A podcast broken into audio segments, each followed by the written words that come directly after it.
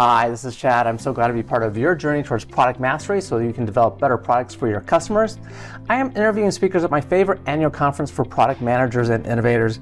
That's the PDMA Inspire Innovation Conference. And this discussion is with two speakers who did a joint session, Dr. Wayne Fisher and Dr. David Matheson, whose session is titled Improving Decision Quality During Stage Gate Reviews. And there's been some recent findings from PDMA's Outstanding Corporate Innovator Award program that shows that highly innovative companies follow some sort of stage and gate process, including agile stage gate, to balance risk and rigor in the development of new products and services. Also, a recent Society of Decision Professionals poll suggests that innovation decisions are a rich area for improvement. We're going to discuss gate decision best practices with both Wayne and David. After nearly 3 decades with Procter & Gamble and training thousands of the managers on innovation, Wayne founded Rockdale Innovation to guide other organizations in innovation best practices. David has more than 2 decades of portfolio and innovation management experience. He co-founded SmartOrg, which provides software and services to support decision-making and managing uncertainty. Also, as we are at the PDMA conference, this episode is sponsored by PDMA, the Product Development and Management Association. PDMA is the global community of professional members whose skills, expertise, and experience power the most recognized and respected innovative companies in the world. PDMA is also the longest-running professional association for product managers, leaders, and innovators, having started in 1976 and contributing research and knowledge to our discipline for nearly 50 years. I've enjoyed being a member of PDMA for almost 2 decades myself, and I find the resources and the opportunities to network with other professionals very valuable. To learn more about PDMA yourself, please go to pdma.org. And as always, listeners, we do create written resources for you. You'll find the complete written summary of everything we discuss, and also a 1-page action guide to help you put into action immediately some of the takeaways. It's also a great discussion guide if you want to use it with your group and maybe do a Let's Learn sort of meeting. Those resources are at productmasterynow.com/476. Wayne, David, thank you so much for joining us. Thank you. Great to be here. So we're talking about decision-making and the quality of decisions. I looked at decision-making frameworks a long time ago as part of my engineering disciplines, right? And I'm not in the loop anymore, frankly, about approaches. But I don't know if we always think about decision quality as much as just the mechanics of what's involved in making decisions in uncertain environments. David, what do we mean by decision quality? What's involved? Well, so the question is, how do you know if you've made a good decision at the time you make it? And let me give you a real simple example. My son is in his early 20s. He goes out and he has a party, and he's facing the decision whether to have a sober driver or drunk driver. The drunk kids drive home, right? Now, suppose his whole group gets together and says, this will be a great idea, we're all going to drive home. And everybody's safe. I would say that was a pretty bad decision. Right. But suppose, on the other hand, he says, no, I'm going to be the designated driver, and he drives home. I'd say that's a good decision, even if he gets into an accident, right? So what is it about that difference? Now, at this conference, we asked people, in the context of their stage gate process, what made a good decision? And the interesting thing was most people basically said alignment. They said things like alignment with goals or alignment with expectations or true alignment. People were really excited about it, something like this. So people's sort of naive view is that alignment is a good decision. So it's the equivalent of saying we're all at a great party, and if we all decide to drive home drunk, that's a good decision. So they don't, as you say, people don't think about what it means to have a good decision. Isn't there some saying about lemmings following each other off the cliff or something? Yeah, exactly. Okay. So alignment in that case is a poor thing. Well, so alignment would be a piece of it, but let's look at what might become before alignment. What are you going to consider? Let's say you're going to buy a house. Let's take something simple, right? Have you looked at several houses? Or if you fall in love with the first one you've seen, right? So decision quality would say you need to look at the options you've created for yourself and see if they're rich enough that there's a really good choice. Okay? Or is the information you're getting actually relevant to the choices you want to make? Or do you have metrics and goals that you're pursuing that you're aware of? How this comes together into an integrated story to make a recommendation. Are the inputs actually connected to the outputs? You'd be surprised how many times people bring a great stage gate package or whatever, and then people decide to do something that is completely irrelevant based on what they wanted before. Okay. And the last one is commitment. And certainly alignment, committing resources, having intention to move forward. But that's actually the outcome of a good decision in a way. It's not the criteria for the decision. There's an element in there that, in my mind, led me into innovation a little bit, maybe some challenges with decision-making and innovation, because when you talk about, you want to have a selection of options to consider. My background's engineering, a lot of us in innovation are, and I've been in engineering environments where as soon as we see a solution, we run with it, and we don't take the 15 minutes to maybe consider alternatives. What are some challenges, specifically in kind of an innovation context with decision-making? Well, so I'd say that there are two answers to that. We did a little poll on decision complexity. So one of the things the Society for Decision Professionals done is they made this little... And so you're the Society for Decision Professionals. Yes. You're now the president of that society. Yes, I am. We have a rotating presidency. This is my term. Okay, yeah, exactly. Very good. Yeah. Just what does that society do? So it's a forum for people who are serious about decision making and who want to raise standards to professional levels everywhere. Okay. So it's a professional society. It's got about 800 members, has chapters all over the world, and it's people who are interested in corporate decisions and social decisions, and interestingly, parental and personal decisions. There's a huge constituency worried about children developing and reaching their agency through teaching them to make better choices. Okay. So I think of PDMA, the conference we're at, as being the professional association for people who are serious about product management, about product innovation. This sounds like the association for people that are serious about decision-making. Exactly. It's a sister organization. And the PDMA and SDP have an alliance to look at decision-making and innovation together. Okay. Fantastic. Back to the poll. Yes. What did you find out in this poll? Well, so the Society of Decision Professionals made a little card to assess whether or not the decision you're making maybe is a more complicated one. You should slow down a little bit and maybe consider more of a process. Look, if you're buying ice cream at a store, don't take any time. Just go, right? It doesn't matter.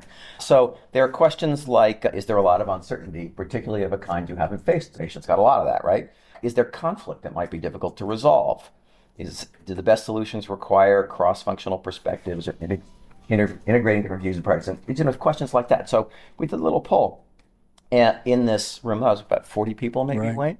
And so I'd say but 2/3 of the decisions are high scoring on this, which means what they're saying is if in this criteria, if you score 4 or more, 3 or more, then maybe you should slow down. Mm-hmm. So most of the decisions people face, they had examples, are of this kind. And if you score 6 or more, you should probably talk to a decision professional. It's so complicated that you should really look at how you're going to get to a good answer. And we had 8 people out of about 40 are over the top on this card. So on one hand, decision-making innovation is just decision-making, right? It's just serious decision-making. So I think that that's good news in a way, because I think a lot of the general methods society's done and the work they've done in innovation and elsewhere, actually these lessons all apply. I would also maybe comment, my firm SmartOrg does a lot of work in innovation. We've brought these decision science ideas into innovation. Mm-hmm. In particular, innovation management, you're dealing with weird early stage stuff, and then portfolio management, you're trying to make trade-offs among them. And I'd say one of the common things I see more concretely is people are very worried about risk when they should be worried about upside. So there's uncertainty in innovation, and everybody wants a, quote, reliable promise, make me a guarantee. And so what people do is they dumb down, they make a promise they can keep rather than do something that matters. Mm. Okay. And so this is quite systematic. I just want to emphasize that point, right? So that the decision-making tends to reflect an aversion to risk. Right. Which is realistic, that there's risk involved in innovation, right? We're doing something new, so this is... absolutely, right. But I think you put the emphasis correctly on what is needed in innovation, is that we're also pushing towards the better, right? What is possible, what can we do? Right, yes, exactly. And people lose sight of that when they talk about it. They don't think about uncertainty as upside and downside. They think of it primarily as risk, which also has a sort of emotive quality to it, right? I've got to get my job's at stake, whatever, I want to be successful and so on. And they don't do the upside. I've gone to companies and done portfolio where you systematically look at where is the upside.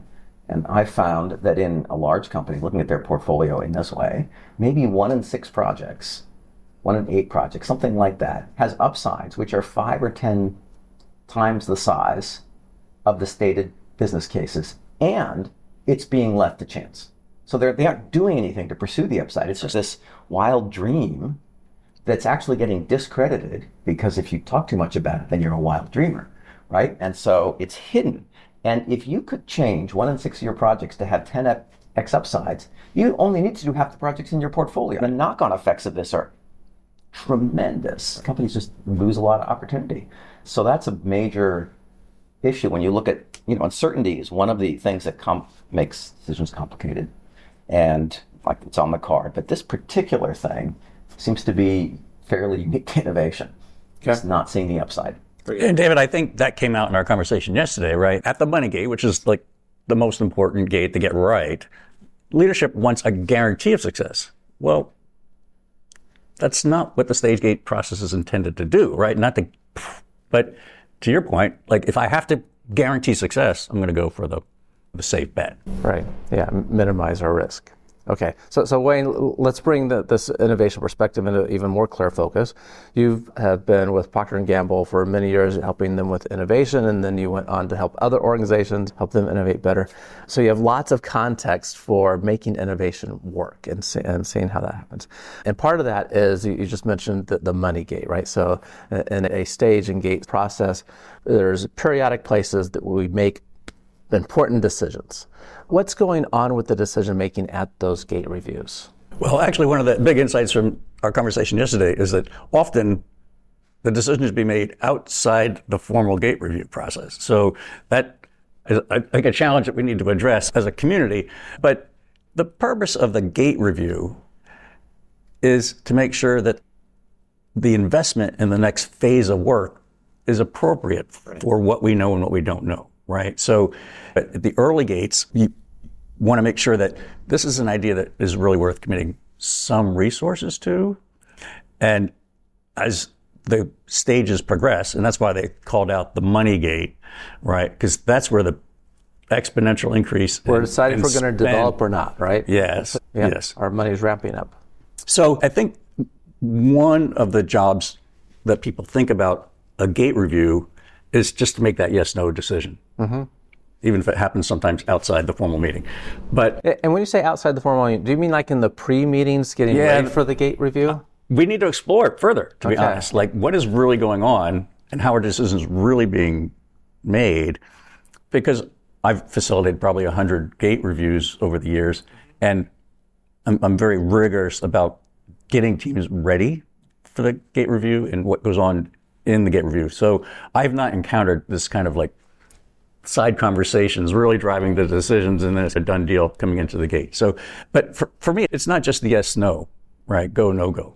It's if you've said yes to investing in the next stage of work, does that team have the time, money, and resources they need to be successful in the next stage? So it's partially alignment, and the alignment is showing up as, yes, when I say I need a full-time equivalent in marketing, like name names. If you can't tell me who that person is, you haven't said yes. Right. So that's a really important principle. I think the other thing is, Dave's an expert in portfolio. You make these strategy choices and portfolio choices on a fairly infrequently basis, right? So you might do your strategy every other year. You might do portfolio reviews quarterly. But where the rubber hits the road is in the gate review. Right. So are those projects really consistent with our strategy, really consistent with our portfolio choices?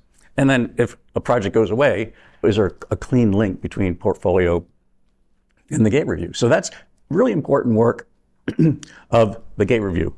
The thing that people don't think about that I've experienced in my history is you go into a gate review, you've got an army of very senior experienced managers, and it's an opportunity for them to really cultivate the next generation of innovation leaders, right? So by helping them think through the decision, right, you're really imparting a lot of wisdom, and that's really going to serve those leaders well in the future. Right. Okay, so the objective then in the gate meeting is not just making a decision, it's also an opportunity to show process and do some mentoring about this is how we think about decisions and make the decision together. Right, exactly. Okay. And that's the other principle that I have is if anyone says no to a project at a gate review, it should be the project team and not the review board. Okay, and just for some context on, we're talking about a stage gate system, which is probably most listeners have some idea about this, but apparently it's still about 80% of the Fortune 500 using some kind of system where we do work in stages And often agile stage gate is used now, so we're doing work in a series of sprints. And then we have a defined gate meeting with the appropriate decision makers to say, does it make sense for us to move to the next phase of work on this project? Or should we put our resources somewhere else? It's an investment decision, right? Okay. Very good. So and I add on this, there was a finding that the gates, a lot of the important decisions are made outside of the context of the stage gate process. So there's literally in the room or not, but even if it's teed up in the room and happens at a subsequent meeting or after some debriefing, well, that was all count, right? Yeah. But a lot of them happen out of the context. And there's a kind of principle of good decision making, which has to do with leadership. So if you're making a decision, which is just propagating the momentum of the past, think of a caterpillar just choosing which bite to eat next, right? Okay. Just chomp, right? So these decisions don't threaten anybody. They have no emotional content, or very little, right? And so you can just make a decision on its merits, right? You can just look at the pack and you can objectively review. And a lot of the stage gate process is focused on the stuff of it, the evidence, the arguments, and so on, right? But this principle of leadership, of decision leadership, is that to the extent that you're proposing a future which is not the momentum of the past, so think of a caterpillar transforming into a butterfly, right? That has a lot of emotional content. And it's very well established, human psychology is that we make our decisions emotionally and we justify them rationally. So if you're going to have a good decision and have a good decision process, you have to deal with the content of how people feel about it, the threat of change, the possibility of change, am I going to be good enough in the near future, or so on. So one of these things about gate decisions popping out of the gate review, innovation is a place where you're trying to drive change. That might be eat a little faster, or maybe you are proposing to become a butterfly. Right. That's pretty wacky, right? And just to be clear, the butterfly is conceivably a disruption to the organization. Indeed. Right? My project is proposing we're going to do something so new that it's going to probably cannibalize some product or product line of what we have. Yeah. There's a lot of emotion connected to that because there's people invested in what we do today. Absolutely. So there's a case where it's obvious it's going to do that. There's also a case where people have hidden fears. One of the things people said was one of the challenges they have in getting decisions is holdbacks, right? So people will nod and smile in the meeting, and then they'll snipe them later. Right. Or maybe not. Maybe you learn about it through a third party or something. Well, so you haven't actually made it safe to talk about the emotional content or have any mechanism for deal at zero in the gate process, because it's all about the stuff, right? And so a good decision process in this context will account for that, bring people together, have ways of sharing and developing this so that people can actually turn that switch internally and intend the result. Not just say, yes, I'm going to do something, but if you intend the outcome, then when something falls apart a little bit or wobbles, you lean in and fix it. Right? If you don't intend the outcome, you can be out fine at the manager. But as soon as it fails, that's your opportunity to swoop in and kill it, right? So there's I think one of the things going on in the context of a gate decision is the human element of decision making probably isn't really baked into the process very well. Right? It hasn't been engineered that way. So, a few months ago, Top Gun Maverick came out. Right, and we see in the opening 20 minutes or so, the admiral's coming to kill the program, and he's coming to kill the program of this plane that can do Mach 10 or something, because he wants the money to go somewhere else. Right? And there's these other factors that come up all the time in projects. You guys are talking about gate reviews in the context of they really matter, right? And we're making the decision now to move forward or not. I'm sure people that are listening, that some of them are in an environment where the gate reviews are just, it's a process step. They're frankly probably not super clear on why they do it, because everything always goes through, right? Because I've been in companies where they'll say even out loud with their colleagues, if something starts in a gate process, it never gets killed, right? You have a different perspective here that these gates actually matter. Bob Cooper used the term, he's the one that observed what good companies were doing. They used some kind of stage gate process. He said, gates need to have teeth, right? They need to actually matter. Well, Chad, I think that's why a good practice is to have a gate review process owner, right? That is mature enough and respected enough by who's going to be in the room that they can spend the time with the teams in advance saying, this is how you need to come in and tell your story based on where they are in the process, right? So if it's at that idea gate, right, where the bars are really low, right, are you doing the best you can do to communicate what that idea really is? Because you do a poor job of articulating the idea, and you've got, you know, 8 people on your review board, and they have 8 different ideas in their head of what they're saying yes to. So you need to do a really thorough job of explaining what the idea is, how it would work, who's the who, why it's important to them. So we have tools and templates that allow you to tell that story based on where you are in the process. Obviously, if it's the money gate, you better have a really solid net present value analysis, right? So getting the right information in the right form to the leaders, say a week in advance, because some people like the process, some people are snap decision makers, but then having a professional gate review facilitator actually conducting that review, making sure the right conversations are having, calling out the rubber stamping, right? And again, there are techniques that you can use to make sure, it's like the De Bono 6 hats, right? Let's make sure we hear the good, the bad, the ugly. I want to hear all of that. Let's play devil's advocate. Yes, exactly. The emotional aspect. And so when I say professional facilitator, though, to be clear, it just means that this is someone who's not on the project team, who's skilled enough at facilitation to be able to lead a conversation. All right. So okay. So a couple of important things in there. Someone who's not on the project team. Yes. Because they're not invested, right? Because sometimes we have the product manager or a project manager or something. It's their baby, right? And of course, you want to see this thing pushed through. So someone who's the skilled facilitator managing that.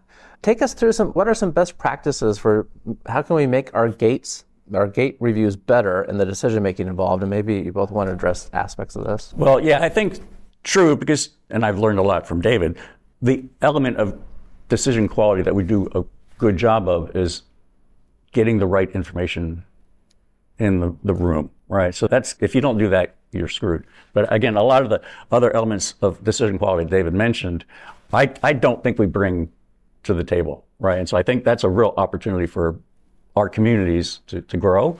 The other best practices that I've seen, again, I was the facilitator for a $4 billion business, all right? And so I was in the business, I was invested in the success of the business, and hopefully everyone in the room felt like they were business owners. We would schedule our gate reviews a year in advance. So second Tuesday of the month from 9 to noon, right? We knew all the decision makers were going to have that blocked off from their calendar. Okay. And so it was my job to slot in the teams, right, to give them the time that they need. Some decisions, and again, it's a small decision, it's ice cream. Like, you don't need to go to a gate review meeting, right? We'll figure a way to get that decision made outside.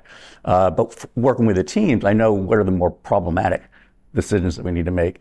And again, doing kind of more time in the meeting, but also more time preparing. And again, this toolbox of ways to communicate to senior leaders, I think is a really important best practice. So I would add on this kind of decision, you were criticizing the stage gate for not stopping projects. And actually not criticizing StageGate, criticizing the implementation of it in the organization. Well, I would look a lot at the decisions in and out of StageGate. Stopping something is one of the hardest decisions to make. Mm-hmm. And now think about this for yourself. I recently, my kids moved out of the house, so I have this car. Okay, it's the family van. We all love the family van. It's not relevant to our future lives. But it's really hard to get rid of it. It's like you want to keep it around. And so that letting go process is extremely difficult for everybody, for everything. So now you've set up a situation. I'm not sure if you could design it worse to say, look, you've put your heart and soul into this, and now we want you to just walk away. So how do people actually say no to something internally? And really, it takes some time.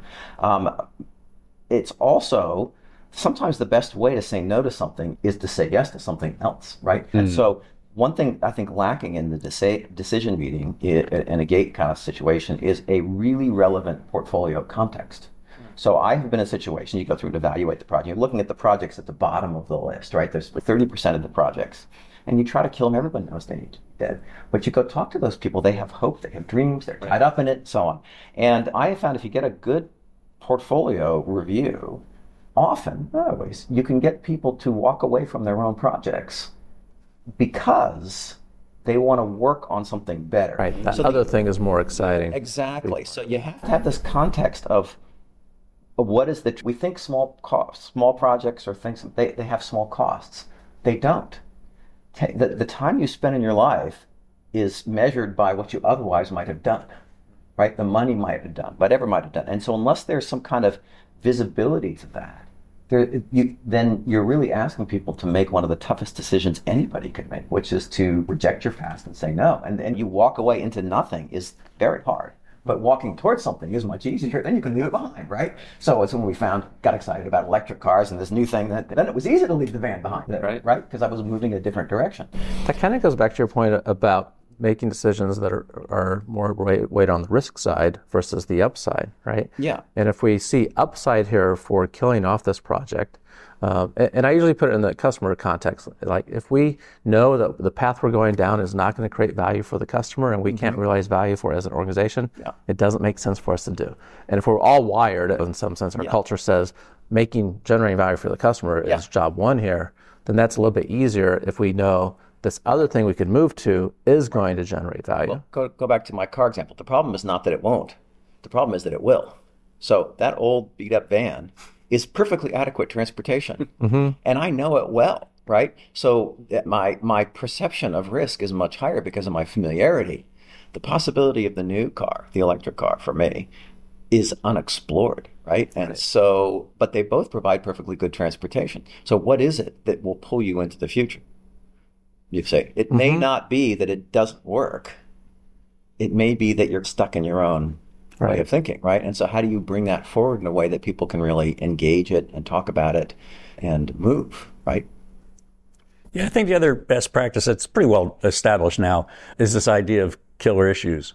So if you can get teams early to acknowledge that this one thing will kill the project. So let's just agree, and it's metrics, right? Let's agree in advance that if we can't satisfy this requirement, the project should die, right? And so in my example, we were in a sold out business.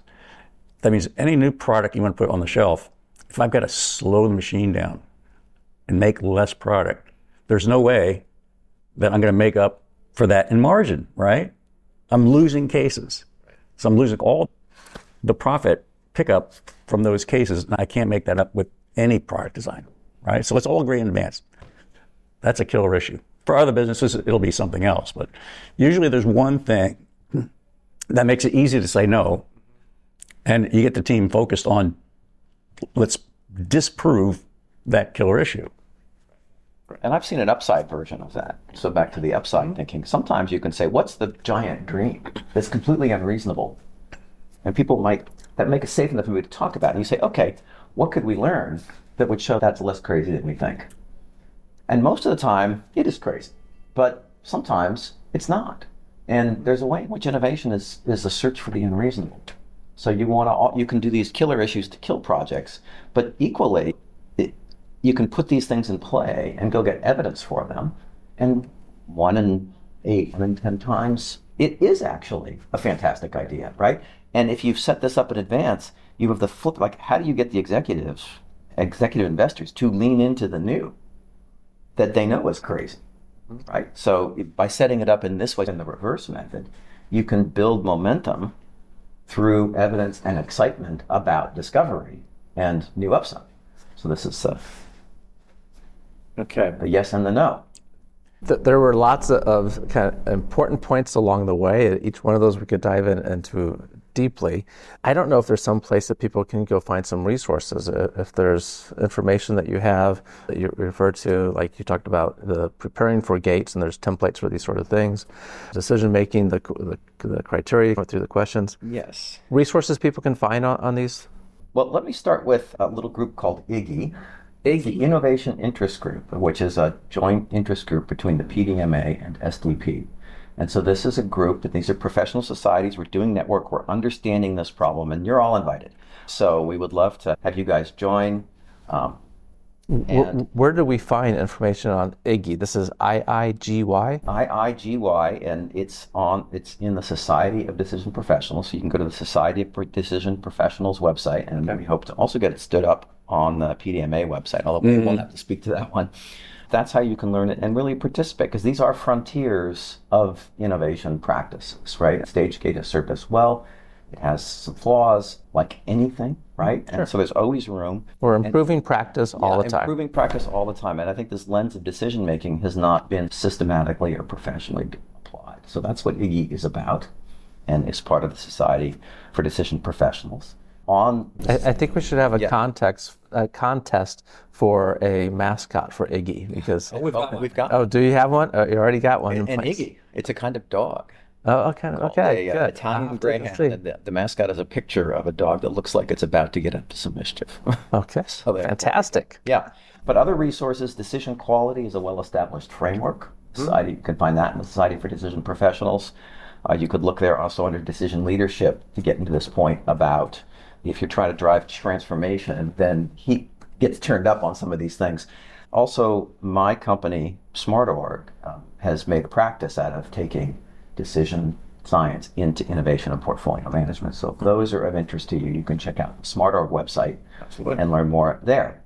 And I know Wayne has a lot of good stuff from the PDMA and his organization. So Wayne, where do people go for resources? Well, again, I'm on the board of directors of PDMA, so I'm going to do nothing but shamelessly plug PDMA. For $35 a year, you have access to, like you said, almost 50 years of research or brand new body of knowledge. So if someone wants to contact me, I would love them to go to pdma.org. My contact information is there on the homepage, and again, join. $35 a year. It's an unbelievable bargain. It's a great deal. It is a great deal. Yeah. As listeners know, we also like innovation quotes, and innovation quote can be really any quote. You just think about it in an innovation context, right? So, Wayne, do you have one for us? I do have one. So, Samson from the Old Testament, he killed 1,000 men with the jawbone of an ass. That many great ideas are killed every day using the same weapon. Do you care to explain this a little bit and about ideas being killed? Well, we're in the context of decision-making innovation, right? I have seen many leaders believe it's their job to protect my company from your idea. All right. So the idea of squelching an idea without even allowing it to go through any kind of thought process, right? I grew up in advocacy. Who advocates the best for my project gets the resources, and we're trying to get away from that.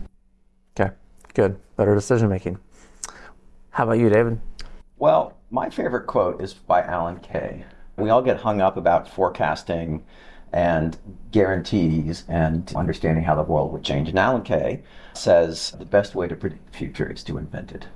So go out there and do great things and invent something awesome. Be part of what's happening. Be good at what's happening, exactly. Good.